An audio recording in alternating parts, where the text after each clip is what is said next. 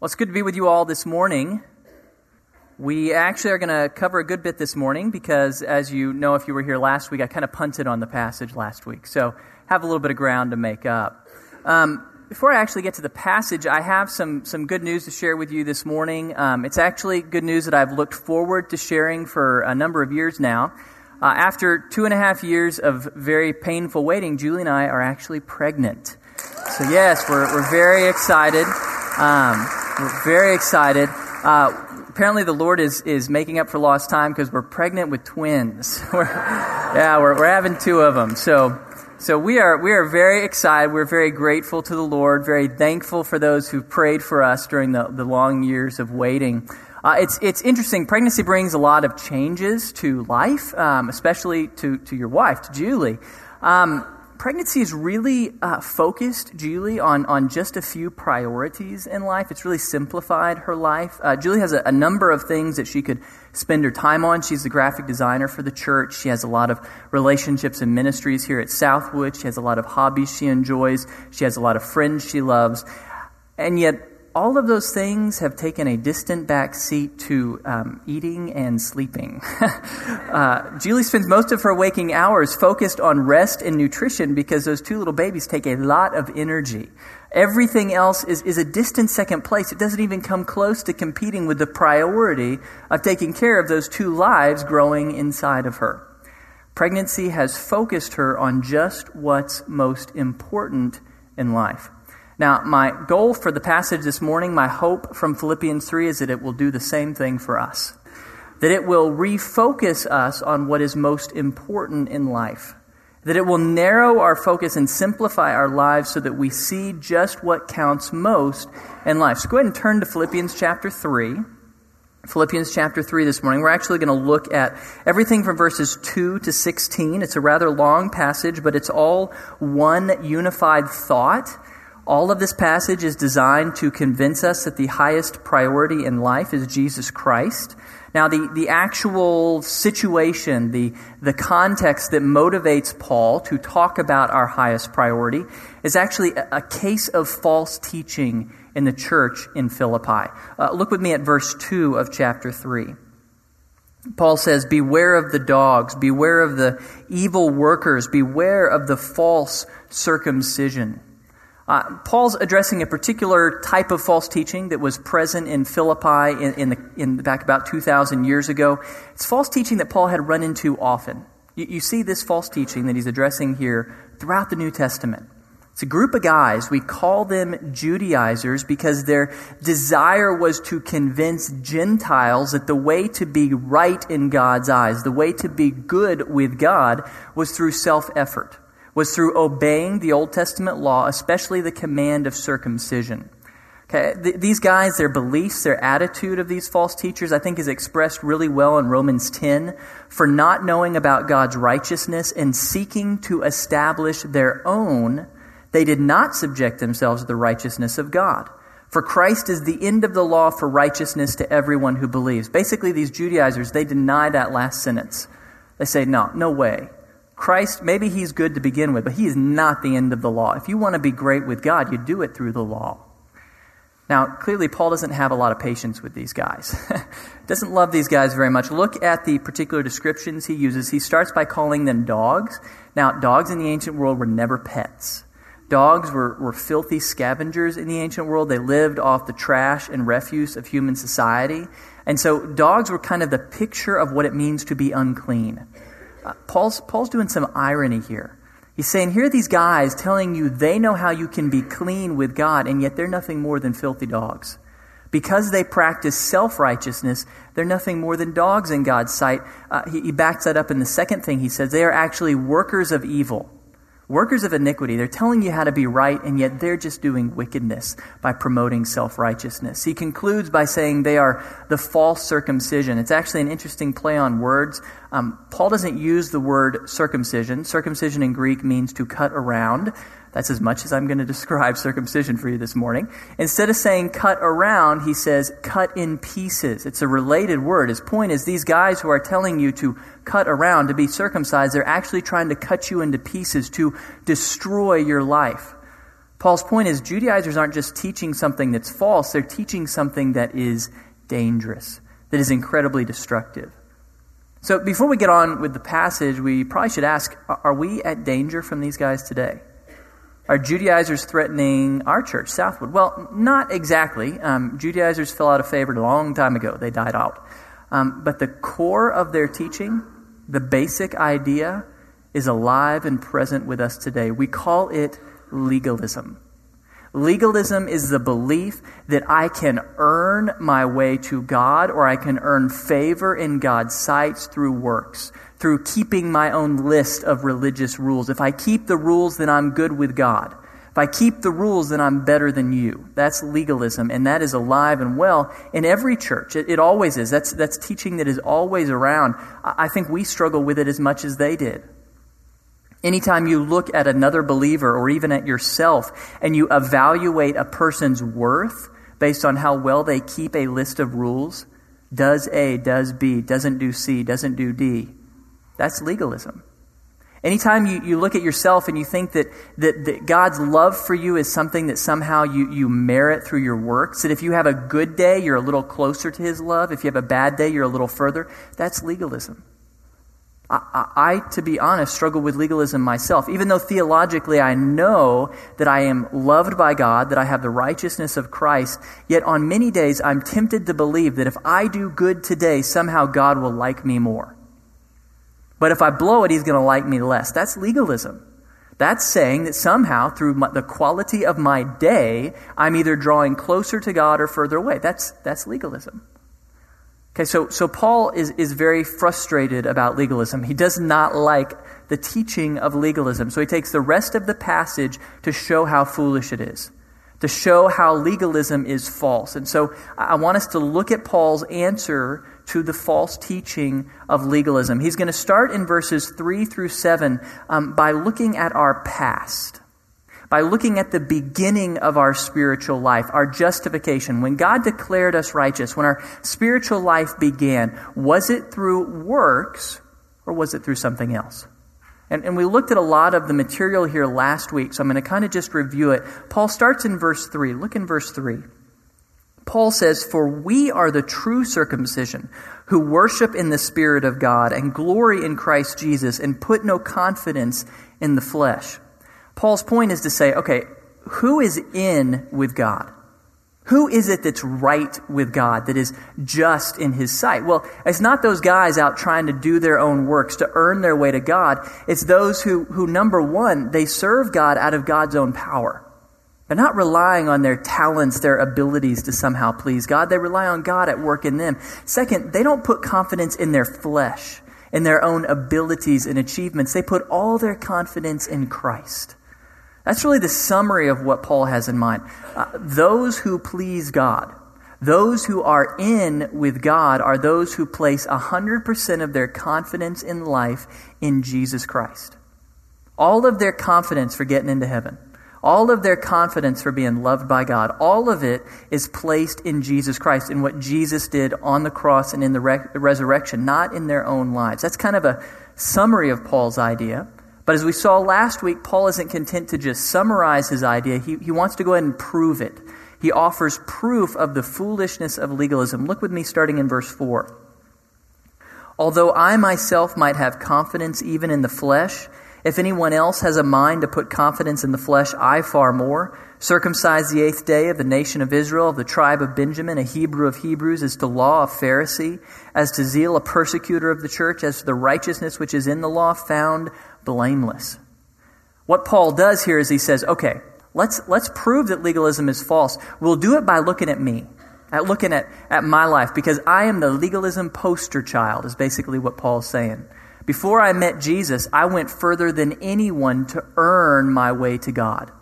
We, we looked at some of the things Paul mentions last week that he has the best possible heritage. He was a Jew among Jews from the best tribe. He, he was not only that, but he had a great education. He was a scholar of the Old Testament. He was a Pharisee. Not only that, but he had achieved much for God in life. As to the law, he was found blameless. Outwardly, he was completely righteous. And yet, what is his conclusion? Verse 7 But whatever things were gain to me, those things I have counted as loss for the sake of Christ. Paul's talking about that day when he was traveling to the city of Damascus and he met the resurrected Jesus Christ. And all of a sudden he realized Jesus really did die on the cross for my sins and rise from the dead. And he is giving me infinite righteousness. He is offering me the gift of righteousness that he already died to secure. Paul realizes that everything I was trusting in, all those things listed in verses 5 through 6, those are worthless compared to what Christ has done. Not only are they worthless, they're actually a loss, a liability, a hindrance to me because for years they've blinded me to my desperate need for Jesus Christ. Paul's point is our spiritual life begins when we quit relying on our works, on our church attendance, on our efforts to get to heaven and please God, and instead simply trust in the finished work of Christ. Trust that Jesus really did die for our sins and rise from the dead. That's, that's God's message to you this morning. If you've not um, yet come to trust in Jesus for salvation, if you're still trying somehow to earn your way to heaven, to earn your way to God through your efforts, through doing more good than your neighbor, whatever it might be, God's message to you is, is you can quit trying to do that. You'll, you'll never get there through self righteousness. You simply need to receive the gift of righteousness through faith in Christ. God right now offers you infinite righteousness, forgiveness of your sins, eternal life with Him in heaven if you will simply trust, believe that Jesus died for your sins and rose from the dead. You can quit trying to earn it. You can have it for free simply through faith. Okay, so our spiritual life, it, it began with Jesus Christ. It began with faith in Him. But uh, the question comes up now that we've begun with Christ, how do we grow? How do I continue in my spiritual life? How do I expand my spiritual life? Is this where works fits in? Having begun with Jesus Christ, now do I need to work, to grow up, to look good in God's sight? That's what legalism teaches. Legalists say, hey, it was great that you began with Jesus, but now if you want to be part of the big boys club, you do that through works. You do that through keeping rules. You do that by doing A and B and not C and D. That's how you look good in God's sight. That's the teaching of legalism. Okay, but, but Paul won't have any of that. Paul doesn't agree with that. Now, our growth, the continuation and expansion of our spiritual life, it doesn't come through works. Look with me at verse 8. Paul continues, More than that, I count all things to be loss in view of the surpassing value of knowing Christ Jesus my Lord. Let's pause there for a second. More than that, I count all things to be loss compared to the surpassing value of knowing Christ Jesus my Lord. Verse 8 is meant to be an intensification of verse 7. It, it, raises the stakes. Paul makes two shifts in verse 8. Number one, he moves from past tense to present tense. His point is to say, not only was Christ the only thing that mattered in my past, he's the only thing that matters in my present. Not only did he bring my justification, but he brings my growth. So he switches from past tense to present tense. Second, he switches from talking only about the things listed in verses 5 and 6 his heritage, his education, his accomplishments to talking about everything. He, he broadens the, the scope here. He says, Out of my life, all of my life, everything other than Jesus, I count as loss compared to knowing him. And then uh, Paul focuses our attention particularly on, on, this, on this phrase, knowing Christ Jesus, my Lord. Knowing Christ Jesus, my Lord. Paul's using relational terms there. He, he's talking about a personal relationship here. He's not talking about knowing about Jesus, like knowing facts about Jesus. That's included. If you're going to know someone relationally, you need to know something about him. But he's talking about more than just facts. He's talking about a personal relationship. He's talking about experiencing a relationship with Jesus Christ like you would with someone else. Paul's saying that the thing that is of surpassing value in my life, that trumps everything my job, my marriage, my home, my finances, everything is my relationship with Jesus Christ. It trumps everything. It is of surpassing value. Uh, he goes on, we'll, we'll read the next little bit of this verse. We're kind of taking it in chunks. He says, For whom I have suffered the loss of all things and count them but rubbish. Pause for a second. For whom I have suffered the loss of all things. Paul actually had suffered the loss of most everything for the sake of Jesus Christ. Remember, he's writing from prison. He's lost his freedom, his home, his finances, many of his friends for the sake of faithfulness to Jesus. And yet, Paul doesn't really care about all that he's given up because, in comparison to the value of his relationship with Jesus, which the Romans can't take away, everything that he's given up is as valuable as rubbish. In comparison to knowing Christ, it is rubbish. And that's it's a term, um, it's hard to talk about in a sermon, this term rubbish. Um, in English, it sounds just like rubbish. In, in Greek, it's actually a, a curse word, it's a vulgar term. It means human excrement. Paul includes this, this word to be shocking. It's used nowhere else in the Bible. He, he includes it to be shocking. His point is everything else in your life, the good and the bad, all of it is nothing but human excrement compared to the value of your relationship with Christ. Now, that doesn't mean that my marriage to Julie, my home, my job are human excrement. It, it's a comparison here. It means compared to my relationship with Jesus, all of that is about as valuable as, as human excrement. What it's telling me is that if anything in my life comes in the way of knowing Christ, even something as wonderful as my marriage, then it's a detriment to me. Because nothing else can compare to the value of knowing Jesus. Nothing else can compare to drawing closer to Him in our relationship with Him. Okay, this is meant to be shocking. Jesus is the absolute number one priority in your life. If it had to be Him versus everything else, throw all the rest away. Because it is all worth excrement compared to knowing him. Okay, so Paul's making a pretty shocking claim here. Why is Christ so important? Why is our relationship with Christ really more important than our, than, than our, our, our marriage, our, our, our parenting, our home, our job? How can it trump everything else? Well, Paul tells us in the next few verses he gives us four results that flow out of our growing relationship with Christ. If we pursue Christ, if we pursue this relationship with the giver of righteousness, what will happen in our lives? So let's look at these four results. We get the first in the end of verse 8. I count them but rubbish so that I may gain Christ. As we pursue Jesus Christ, as we grow in relationship with Him, the first result is we gain more of Christ's benefits in our lives. Now, this, this term here, it's a little hard to comprehend. When, when Paul says that I may gain Christ, he's actually doing a little word play on the accounting terminology of verse 7 that we talked about last week. His point is at the moment that I, I trusted in Jesus Christ for the forgiveness of my sins, uh, God the Father wrote on my account ledger Jesus Christ. Okay, he, he wrote in my gain column Jesus. Okay, and that, that meant that I'm saved because Jesus is there. But for the rest of my life, I want to pursue Jesus more so that Jesus can expand to fill all of my gain column. So that all of Jesus' profits, all of his benefits can flood into my life and overwhelm me.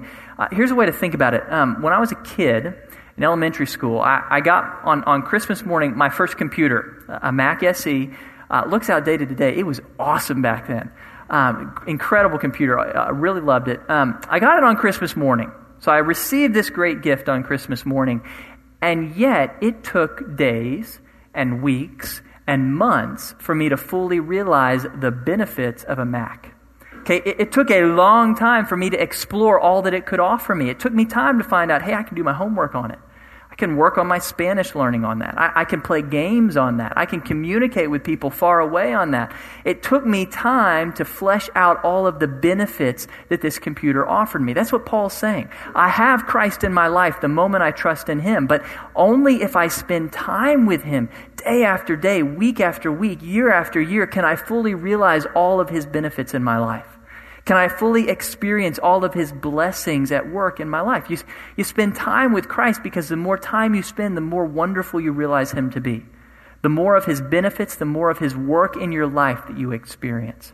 So that's the first result. Pursue Jesus Christ as your first priority in life because the more you pursue him, the more you experience his benefits, his infinite grace in your life. That's the first result that comes. Second uh, thing that Paul says, second result he gives is verse 9. Paul says, and may be found in him, not having a righteousness of my own derived from the law, but that which is through faith in Christ, the righteousness which comes from God on the basis of faith. This verse is a little challenging. The, the transaction here, Paul receiving the righteousness of God through faith. That happened in the past. That happened at the moment that, that Paul trusted in Jesus. And yet, verse 9 is in the future. It's talking about some future day. I think here's what Paul's saying One day I'm going to stand before God. And he's going to evaluate my life. He's going to look at the quality of, of life that I lived once I trusted in Jesus. And what I want God to see is a man who was totally resting in the righteousness of Christ. Not a man who was trying to prop up his life with his own works and his own achievements, but a man who lived completely at peace in Jesus Christ. I think Paul wants to make sure that he doesn't hear God the Father say, Paul, uh, why did you waste your life? Why, once I had given you this gift of infinite righteousness, did you keep thinking you had to earn it? Why did you keep trying to do all these good works to please me when you were already infinitely loved in my sight? Why didn't you just rest in the righteousness of Christ? Why didn't you just pursue him more instead of trying to prop up your life with your own works? Verse 9, it really speaks to me because, again, this is where I'm tempted. This is how legalism tempts me. I know theologically that I'm righteous in Christ, and yet day in and day out, I'm tempted to believe that if I have a good day, God will love me more. If I get a lot done today, if I serve Julie well, if I work hard at my job, God will love me more. Man, that is not true. If I live that way, then I'll get to heaven and God will look at me and he'll say, Blake, why were you wasting your time? I already loved you infinitely through what Christ did for you. Because you had Jesus, you had all of my love. You were infinitely valuable in my sight. Why did you waste your tra- time trying to earn what I'd already given you? So, the second result that comes if we will pursue Christ first in life is that we will learn to live at rest in Him. We will learn to experience peace as we come to understand that we're already infinitely loved and infinitely righteous in the sight of God because of Jesus. It's the second result. Third result is verse 10. With me at verse 10, Paul says, so that I may know him and the power of his resurrection and the fellowship of his sufferings, being conformed to his death. What Paul is, is telling us here is a third result that comes if we get to know Jesus more, we will become more like Jesus. This is actually a, a very Old Testament idea. Uh, in the Old Testament, whenever someone was said to know God, it always meant that they also were like God. If you know God, you act like God. You value what God values. You practice what God desires. Uh, it's an oxymoron in the Old Testament to say that you know God but practice wickedness. I think that the same idea is kind of in view in the New Testament. Jesus says in John 15 10, If you keep my commandments, you will abide in my love, just as I have kept my Father's commandments and abide in his love. Now, you, you can't lose your relationship with Jesus no matter what you do. No sin can forfeit your relationship with Jesus. The point of this is to say, if you really want to experience and grow in your relationship with Jesus, it requires obedience. To know Jesus means also to become like Jesus. Growth in relationship brings growth in conformity. The closer you come to Jesus relationally, the more you'll be like him. It's, it's just a natural consequence. It, it's like two sides of the same coin. So Paul says, hey, I, I want to know Jesus more and more. I want to know him like my best friend. I know that that means that I'll become like Jesus. That will result. So I want to become like Jesus in every way. And Paul mentions three specific ways. Number one, I, I want to, uh, as Paul says, I want to know the power of his resurrection. I, I think what Paul is saying here, I want to know the power of his resurrection. He's saying, uh, the same supernatural power that raised Jesus Christ from the dead, I want to know that power. I want to experience that power in my life. Paul speaks about this same idea back in Romans. Chapter 6, he said, Therefore, we have been buried with him, that is Christ, through baptism into death, so that as Christ was raised from the dead through the glory of the Father, so we too might walk in newness of life. Paul's point is um, in our justification, we were identified with the death of Jesus. That's how we got forgiveness of sins. But from that moment on, the purpose of life is to get to know the resurrection power of Jesus. Not just in the future being resurrected, but right now experiencing the supernatural power of God at work in our lives so that we can walk in newness of life. This point is saying, I, I want to know Christ so much that I get to experience the supernatural power of God at work in me just as it was in Him so that I can live a supernaturally righteous life. Avoiding sin, that's a supernatural thing. Loving your neighbor as yourself, that's a supernatural thing.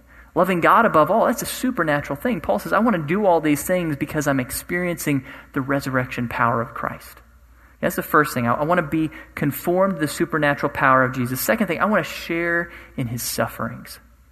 I want to share in his sufferings. Paul's saying, um, I want to experience the same kind of sufferings that Jesus did. Jesus suffered because of his faithfulness to God. Paul wants to do the same. Now, I don't think that Paul's saying that he's seeking out suffering. It's not that he wants to be in pain. Paul's saying, if I follow God, if I'm faithful to him, I know I will share in the sufferings of Christ. I will become like Christ in suffering. Now, um, how exactly does this one apply to us? None of us are facing prison for our faith. Well, we don't face a whole lot of human persecution for our faithfulness to the Father, a little bit, but not a lot. But we do face the same amount of spiritual attack. We face the same persecution from Jesus' ultimate enemy, Satan. A lot of us aren't aware of that. You may not be aware of that, but the moment that you decide to pursue Jesus Christ as your first priority in life, you put a big target on your chest. Satan is coming after you. He's already lost you to Jesus. Now, what he cares about is destroying your life, putting you in pain, doing whatever it takes to wreck your life. So, Paul is saying, it's not that I'm seeking that suffering, it's that in the midst of suffering, I find joy because it's allowing me to know Jesus more. Jesus suffered at the hands of Satan. When we suffer at the hands of Satan, we can have joy because we know this is making me more like Jesus. I'm getting to do what Jesus did. Yes, it hurts. Yes, it's painful, but it's drawing me closer to Him. And then finally, Paul wanted to be conformed to the death of Jesus. Paul wanted to be like Jesus in death. Now, I don't think Paul's talking here about literally dying, martyrdom. I, think what he's talking about here is I want to be conformed to the attitude that Jesus had when he died. Remember, that was the point of chapter 2. We looked at chapter 2 last week. How did Jesus go to the cross? He went to the cross out of an attitude of selfless, humble obedience. Paul's basically saying, I want to be conformed to that same selfless, humble obedience that Christ had, that willingly dies to self that willingly sacrifices self for the good of others. That's what I want to practice in my own life. I think that's, that's true for us. The more that we come to know Jesus, the more that we will come to know and experience his attitude at work in us. To know Jesus means that just like Jesus did, we choose to die to self. We choose to sacrifice our desires, our needs, our rights for others, for the good of others. That's what Paul's saying. I, I want to grow in that. I want to become more like Jesus in his death. Now, uh, when you look at these last two statements, suffering and becoming like Jesus in his death, to be honest, neither of those sound real fun. Um, probably neither of us really want to suffer. Neither of us want to die to self. So, uh, why exactly should we? Well, Paul answers that in the fourth result that he gives, verse 11. Result number four, Paul says, In order that I may attain to the resurrection from the dead. Now, in, in Greek, it's literally so that somehow I might obtain to the resurrection of the dead. It's clearly conditional. Verse 11 is looking at something that Paul doesn't know. Will I attain this? I don't know. Now, you may be asking, wait, how can it be conditional when it's about the resurrection? Won't all believers be resurrected? Yes, we will. If you look at the end of chapter 3, Paul says that in the future, all of us will be resurrected, will be conformed bodily to the glorious body of Jesus. I think what Paul's doing here is, is revealed in the specific language he uses, which um, you, you, don't get in the English translations. The word resurrection in your Bible, uh, it's actually the normal word for, in Greek for resurrection with a prefix added, out. It literally reads, I want to attain to the out resurrection from among the dead. Uh, that term, out resurrection, is used nowhere else in the Bible, nowhere else in Greek literature, nowhere. So we don't have anywhere else to, to look, to turn to, to find out what it means. We have to use context. So I think what's going on here from the context is Paul's talking about some kind of reward. It's not simply that he wants to be resurrected. He knows he's going to be resurrected. Read verses 20 and 21. He knows that's coming. No, he wants to pursue Jesus Christ as his first priority in life so that in the future he can receive the reward of whatever this out resurrection from among the dead is. I think the same idea is communicated in Hebrews chapter 11 tells us of Old Testament times, women received back their dead by resurrection, and others were tortured, not accepting their release, so that they might obtain a better resurrection. They were tortured. They willingly suffered persecution for their faithfulness to God. Why? so that they might obtain a better resurrection. Now, it doesn't go on and describe it. What is this better resurrection? We don't know. Somehow they were suffering because they believed that they would somehow be rewarded, honored by God at the moment of resurrection in a special way. Uh, a similar thing I think is going on at the end of Acts 7. Uh, we have a guy named Stephen who's a really faithful believer, and he is witnessing about Jesus Christ to a group of men who hate Jesus. So at the end of, of Stephen's words, the end of his sermons, they pick up stones to kill him with. And as they do, being full of the Holy Spirit, he gazed intently into heaven and saw the glory of God and Jesus standing at the right hand of God. And he said, Behold, I see the heavens opened up and the Son of Man standing at the right hand of God. Now, what's interesting here, if you read the New Testament, Jesus is hardly ever mentioned standing in heaven. What is he usually doing? Sitting at the right hand of God. He's sitting on a throne. I think what Stephen is seeing here is that for a faithful believer dying in the moment of martyrdom, he looks up and he sees Jesus arise from his throne, stand up to welcome Stephen with special honor, some special commendation. I don't know if that's the case. We don't have a lot of details here. What I do know is Paul is saying, I pursue Jesus Christ first and foremost in my life because as I do, I guarantee that when I die, Jesus will reward me. He will make my sacrifice worth the effort. He will make all the pain and, and even the martyr's death that I'm about to suffer worth the price because he will stand and honor me at that day that I see him. Okay, so Paul's point in verses 8 through 11 is that just as our spiritual life began with Jesus Christ, not with works, so it continues, so it grows through Jesus Christ, not through works through growing in our relationship with Him. That is the essence of life. That is how we grow. That is our highest priority in life. Jesus Christ is everything to us because as we grow to know Him more, number one, we gain more of His benefits in our life. We experience more of His blessings at work in us. Number two, we experience peace and rest as we learn to just trust in His righteousness.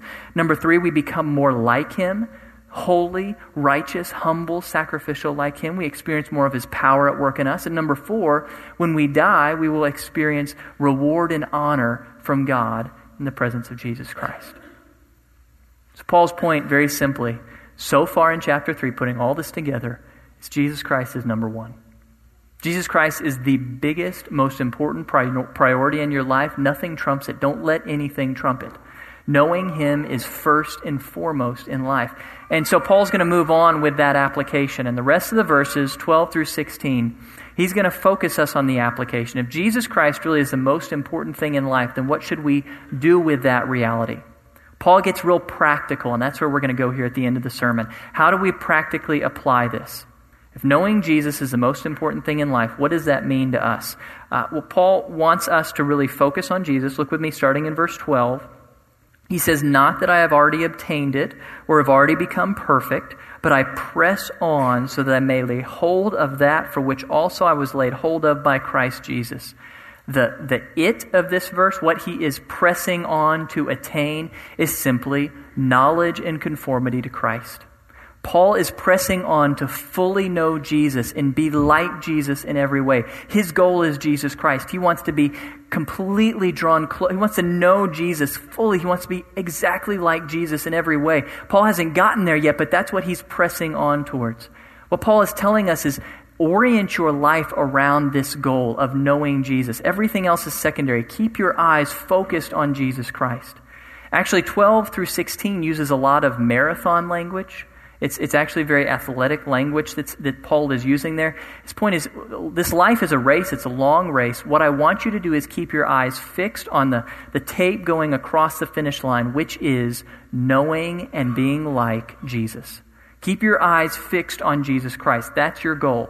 Run towards Him. That's your highest priority in life. Don't let anything else trump it. Not your marriage, not your home, not your job, not your kids. None of that should trump your own relationship with Jesus Christ. Now, Paul goes on from there to give us more direct advice. He says, Brethren, I do not regard myself as having laid hold of it yet, but one thing I do, forgetting what lies behind and reaching forward to what lies ahead, I press on toward the goal for the prize of the upward call of God in Christ Jesus. I think what Paul is telling us here is if you, if you want to grow in your relationship with Jesus, you got to quit looking at your past. If you want to get to know Jesus more, you have to keep your eyes focused on Him, not on your past.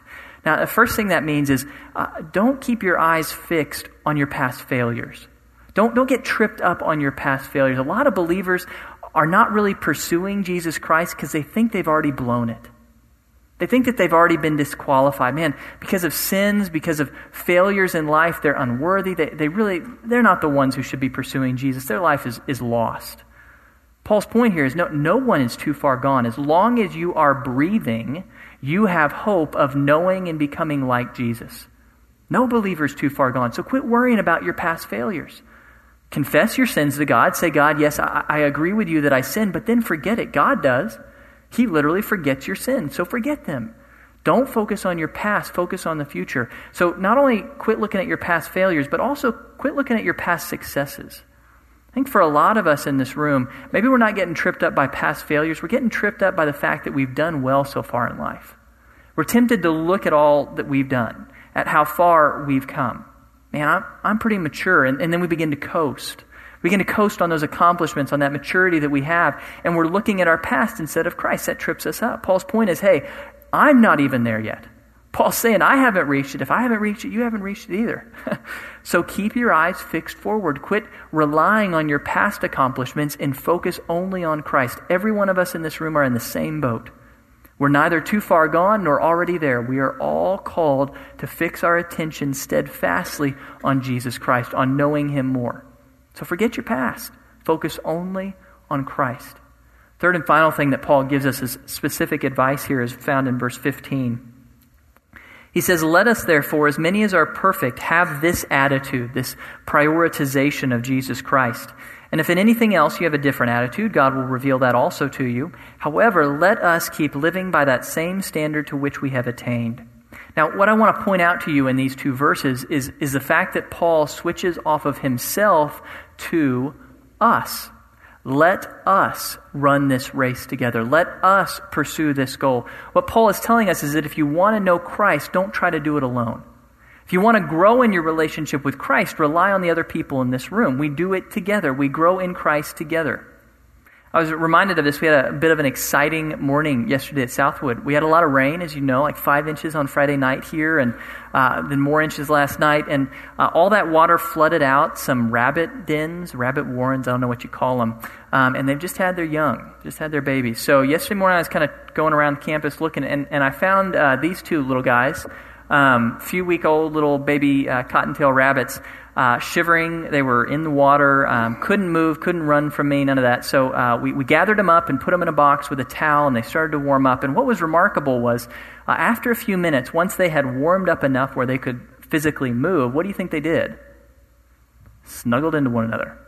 They became one rabbit. They huddled so incredibly closely together so they could share what limited body heat they had. And what that reminds me of is, man, that's, that's what the spiritual life is meant to be. Knowing Jesus is actually a team sport. We do it together as we huddle together to push one another on towards the goal of knowing Christ. I think that's especially true in your families. Dads, moms, what are you doing to push your family on towards this goal of knowing Jesus Christ?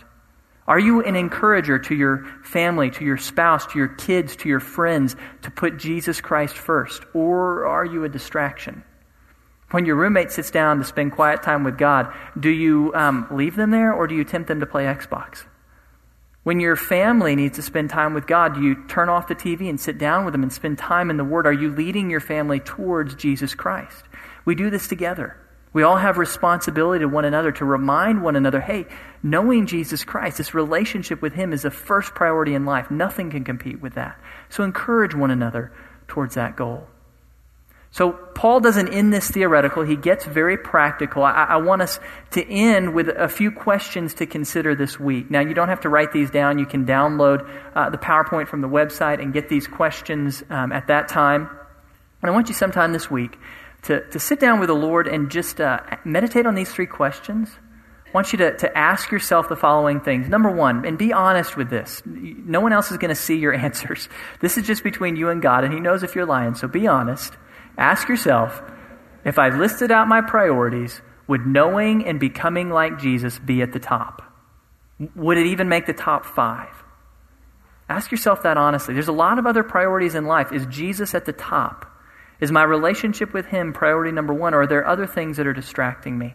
Uh, that leads to the second question What other pursuits are distracting me from pursuing Christ more fully?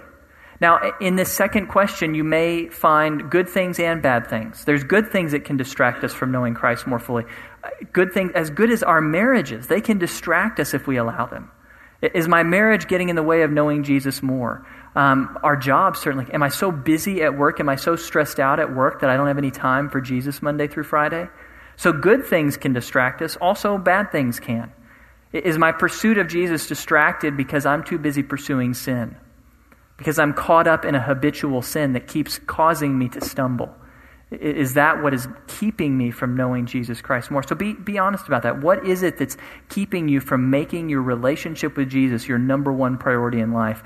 Uh, and then, number three, get practical. What specific thing will I do this week to help me come to know Jesus better? Now, that'll flow out of your answers to the, especially question number two. As I identify distractions, what can I do to move these out of the way and bring Jesus Christ forward? Now, in your relationship with Christ, I, I don't have a specific answer to number three because it'll vary from person to person. It'll vary based on where our relationship with Jesus is. But think about your relationship with Him. What's keeping you from knowing Him more? Is it that you really don't know a lot about Him? You just know the basics, you don't know a lot of depth. If that's the case, then maybe the specific thing you can do this week is, is grab a book that'll teach you some theology about Jesus. Charles Ryrie has a little book called Survey of Bible Doctrine. Great little classic. It'll walk you through the basic beliefs of Christianity. It'll give you some background so you know more about Jesus. So uh, perhaps it's you don't know enough about him, or or perhaps the issue is like we said earlier. There's some sin that's in your life that you're giving into over and over again, and it's keeping you from pursuing Jesus. If that's the case, then specific step may be find accountability. Get another believer who will ask you, "How are you doing?" and hold you accountable. Maybe you need a mentor, someone who will help you learn to walk with the Lord faithfully in that area of life. Maybe you need to come talk to a pastor or a counselor, get some specific help if, if it's an area of addiction. Do, do whatever it takes to overcome that sin and grow in your relationship with Jesus Christ. So, whatever it is for you this week, my challenge to you as you meditate on these questions, work your way through them, and then focus on question number three. What exactly am I going to do this week? It's not enough to just say in your head, Yes, Jesus, you are the number one priority in my life. We need to live that out. What exactly will you do this week to bring Jesus forward, to make your relationship with Him more central in your life? Let's pray for God to, to help us to see what exactly it is in our lives that we need help with to pursue Jesus Christ more fully. Heavenly Father, we do uh, thank you so much for this gift you've given us, a relationship with your Son, Jesus Christ. Lord, uh, we can all confess right now, I'm sure all of us take Jesus for granted. We take our relationship with him for granted. None of us fully realize how incredibly, unbelievably, awesomely graced we have been that you have allowed us to know Jesus. Lord, we are, we are thankful. We're not thankful enough, though, so we pray that you would grow our thankfulness, that you would help us to, to move Jesus forward, to put him truly first in our lives because that's what he deserves. He is the essence of everything good in our lives. He is the foundation for all of our hopes. He is, he is the basis for, for everything uh, that we count on, Lord. So please, Father, help us to walk with Him. I, I pray specifically, Lord, that your Holy Spirit might convict each and every one of us in this room. Help us to see those things in life by name that are distracting us from Jesus. Help us to see exactly what it is that is keeping us from spending the time with Him that we need to. And, and help us in the midst of that conviction to know what exactly we can do this week and in the coming months to put Jesus first, uh, to focus on Him more completely, to pursue Him more fully. Please, Lord, help us to make this practical. This can be uh, so esoteric, it can be so mystical sounding, Lord, to know Jesus. Please make it concrete in our lives. Help us to pursue Jesus as our number one priority in life. I pray, Lord, that um, as we do that, that you would make us a people who, who so love Jesus that the world takes notice of that. That our neighbors here around Southwood would look at our lives and say, wow, those are people who, who really love that guy named Jesus. Man, they, they really desire him. I pray, Lord, that that might be true of us. That you would captivate us with the beauty and worth of your Son, Jesus. It's in his name that we pray. Amen. All right, go and, and do spend some time meditating on those questions this week. God bless you.